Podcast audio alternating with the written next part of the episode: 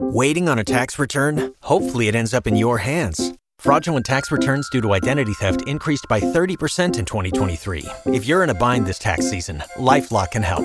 Our US based restoration specialists are experts dedicated to helping solve your identity theft issues. And all Lifelock plans are backed by the Million Dollar Protection Package. So we'll reimburse you up to the limits of your plan if you lose money due to identity theft. Help protect your information this tax season with LifeLock. Save up to 25% your first year at LifeLock.com slash aware. New stadium plans revealed and Chelsea back in for Josko Gvardiol. Hello there guys, what is going on? Daniel Childs back here again for another edition of Let's Talk Chelsea. Hope you're doing well. We are nearly at the weekend, but that means we are nearly at the Leeds game at Stamford Bridge not entirely sure I'm excited and infused about being at that game, but we will see. And I'm doing my preview of the game tomorrow, so make sure you've got that notifications bell turned on so you don't miss any of the uploads on the channel. But some new stuff to get into today in terms of Stamford Bridge, the future of Stamford Bridge, and Chelsea's potential new stadium plans. I think that's a, a really big thing to get into today, and also transfer stuff with Gvardiol. If you are new around here, make sure to hit that subscribe button. Make sure, as I've already said, to hit the notification bell if you are enjoying the content hit that like button because it really does help the channel out. If you're listening on the podcast, thank you so much for tuning in. Son of Chelsea is a part of the 90 Min podcast network. But this story came out from Matt Law, who else really from the Telegraph. Uh, Stamford Bridge special, Chelsea's 1.5 billion pound stadium decision. Link in the description box below. Go and read the full piece. It really does break down the different elements to this, but just going through kind of some of the key details regarding it. Telegraph Sport understands that knocking down Stamford Bridge and building a new stadium on the existing site is currently emerging as the most likely option, although a final decision is yet to be taken. Chelsea board member Jonathan Goldstein, who is in charge of the project with Janet Marie Smith, the executive vice president of planning and development for the LA Dodgers, is holding talks with the Chelsea pitch owners and waiting to find out whether a 50 million bid to buy a plot of land next to Stamford Bridge has been successful. But Chelsea supporters are going to be warned that there is no problem-free solution, whichever of the three proposals the, the new owners choose to start work on, which is building a new stadium on the existing site, redeveloping Stamford Bridge, or relocating relocating. Boehly and Clearlake have reassured the Chelsea pitch owners that they would only seriously consider a move away with their backing, which means that knocking down Stamford Bridge and building a new stadium, as previous owner Roman Abramovich uh, had planned to do, currently represents the most realistic option. Chair of the CPO, Chris Isaac, said the CPO is having positive talks with the club about redevelopment. We understand this is a complicated project which needs careful consideration, but we share a common aim, which is to have the best stadium in London. I don't want to say I told you so, but I did in my uh, predictions for this year for Chelsea. You can go back and find it. One of the last ones I did was hearing something about the new stadium because I just felt in the first full year of the new ownership, they would want to have something out regarding it. This is not an official announcement, but this is pretty good information regarding Chelsea and the future of Stamford Bridge. It is a complex idea, it is a complex thing, but I think it's going to be one of the key things of this ownership to get completed, which, which the previous ownership couldn't get over the line for various reasons. And it's not an easy sell, and it's not a, something that can happen overnight.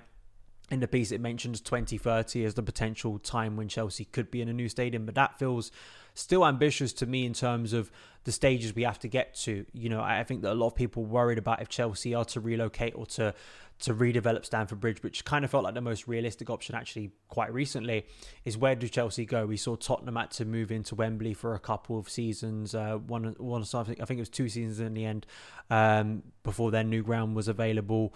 So it, it's it's a difficult one, and I think that the Chelsea pitch owners, I've got a, a Chelsea pitch owner share myself. I know a lot of people do it. It means a lot to Chelsea supporters, and I think that that was something that, that turned a little bit bitter in the previous ownership, and I, I think that this new ownership with the the fan board that was created yesterday, you hope one of the issues on that fan board will be things like this because it does matter a lot the future of Stamford Bridge. And I have seen people I respect say, you know, is there a point in even making a new stadium? Is that important? Could you invest on making Stamford Bridge a lot better?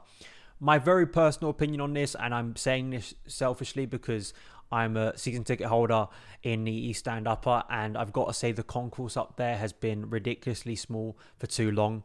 It's uh, for a club of Chelsea size, and, and, it's you know I'm not blaming you know the current owners, and it, you know it, it was it's it was built a long time ago, and the way the stand in particular is built could not be built now in terms of how steep it is. You know they they couldn't build that again Um, and I just don't think it, it, it, helps the fan experience. I was in there before the Southampton game, and me and my dad were sort of having a conversation, which, which we regularly do, and we do rarely go into the concourse when it's a little bit more quiet because it is like a sauna in there, even in the the middle of winter. You know, because it, it, it that concourse you know it service it's supposed to service a lot of people in that east stand upper um, section so i think just for me personally improving things like that would improve the match day experience a lot more. As I say, that's a very personal opinion. If you sit in different areas of the ground, like say the West Stand uh, concourse, the West Stand lower concourse, I know is, is very spacious and a lot more modern. I think the the Matthew Harding lower is obviously a lot better as well.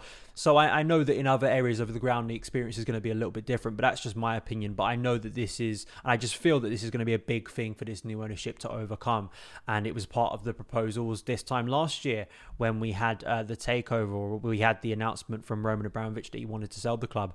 I'm just going to touch on that very briefly because I was lucky enough to be asked by my good friend uh, Adam Newson to contribute to a piece he did today for Football.London. I definitely suggest you go and read.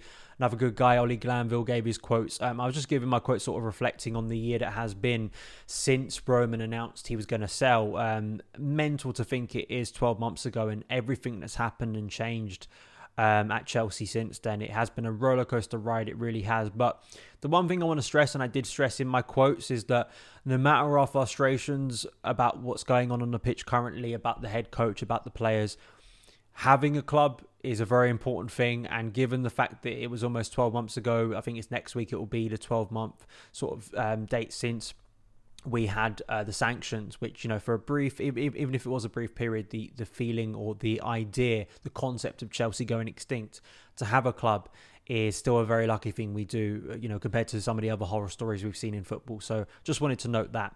The second story today regards Josko Gvardiol, um, a player that Chelsea have been linked with for a long time now. It feels like a very long time. Uh, but at Times, Tom Roddy reporting that Chelsea have renewed their interest in the defender. The centre back has been on Chelsea's radar since the age of 17 and signed a new deal with Leipzig in December, which runs until 2027. And it is understood to include a release clause that comes into effect from 2024.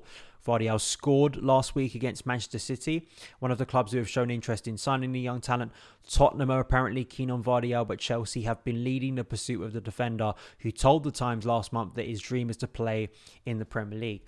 I felt that once we bought Benoit Badiashile, maybe the Gvardiol interest would kind of dwindle a little bit. Um, but Badiashile already for me looks like a very shrewd addition. It really does for the long term. And when you look at some of the other younger defenders we've got currently in the squad, um, with Badiashile, Wesley Fofana, and Trevor Chalobah, you know, Fofana long term contract signed him last year.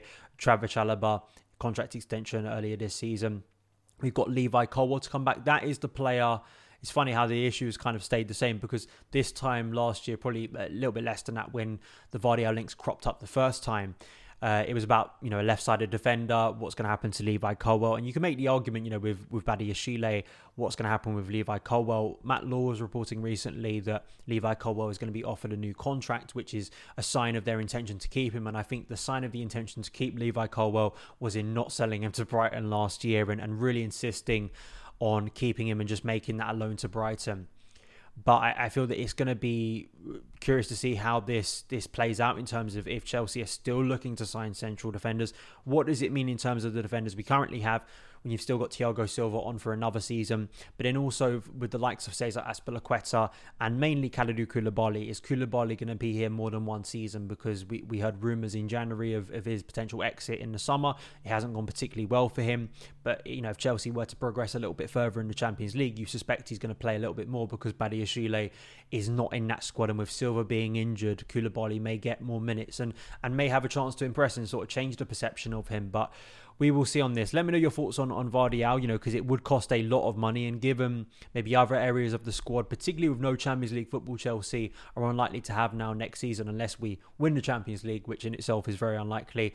Let me know your thoughts on Gvardiol. Do you think it's a player Chelsea should still be uh, going after in the summer transfer window? Final, final thing just to touch on here is Andre Santos. Uh, we did speak about him recently regarding a, a move to Vasco uh, back to his boyhood club. The uh, Chelsea confirmed it today. He now has the opportunity to develop further at that level. That's what the statement on Chelsea's website said earlier today. Since joining Chelsea, Santos has starred in a triumph on the international stage. Brazil won the South American Under 20 Championship and he scored in the final against Uruguay. As captain of the side, Santos was the tournament's joint top scorer with six goals. So, one to look out for Andre Santos if you can to see how he develops over the next few months and, and whether he will be involved this upcoming preseason for Chelsea. I would suspect he would be. And uh, to see if he does anything more on the international stage because an exciting prospect, absolutely.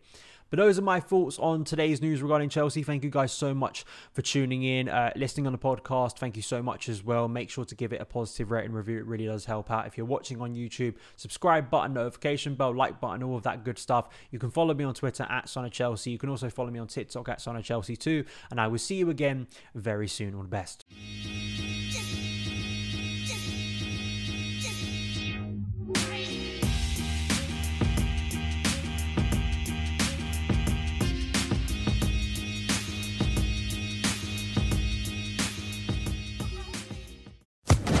Social Podcast Network. Join us today during the Jeep Celebration event. Right now, get 20% below MSRP for an average of 15178 under MSRP on the purchase of a 2023 Jeep Grand Cherokee Overland 4xE or Summit 4xE. Not compatible with lease offers or with any other consumer incentive offers. 15,178 average based on 20% below average MSRP from all 2023 Grand Cherokee Overland 4xE and Summit 4xE models in dealer stock. Residency restrictions apply. Take retail delivery from dealer stock by 4 1. Jeep is a registered trademark.